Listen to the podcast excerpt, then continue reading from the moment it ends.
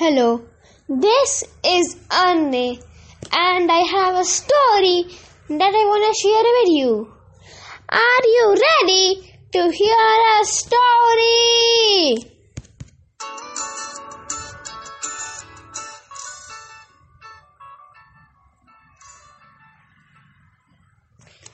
Dr. Finley Pig. Finley was a very happy pig. Life just couldn't be better. It's all right for you, said Agatha Chicken, who's always sticking her beak in other people's business. This is a busy farm. Lazy bones, she clucked. But I'm not a lazy bones, replied the happy little porker. I'm Finley. Don't be cheeky. Agatha flapped her wings and squawked until Finley ran away. Finley sat under a tree to think.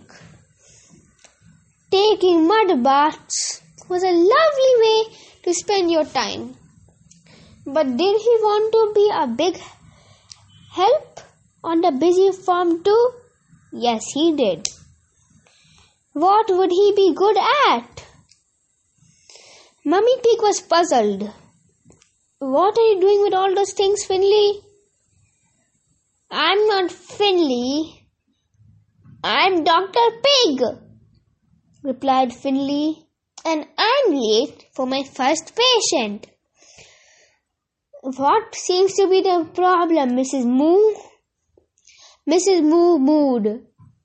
Don't say moo, say ah, said Finley. Finley, there's nothing wrong with my leg, said Mrs. Moo, as Finley tried to tie a bandage around it. Hold still for Dr. Pig, please. Chester Sheep was no good at having his heart listened to. He just wouldn't stop munching. The geese, Heidi and Dora, refused their medicine. And Tilly the sheepdog? Well, she just ran away. Being a doctor was really hard work. But the most difficult patients of all were the chickens.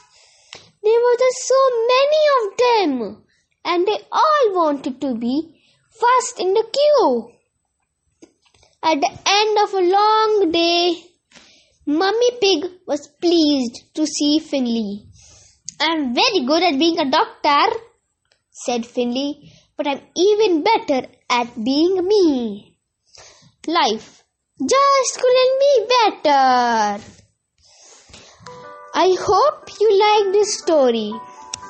I this story came from a book called A Story a Day 365 Animal Stories and Rhymes published by Parragon.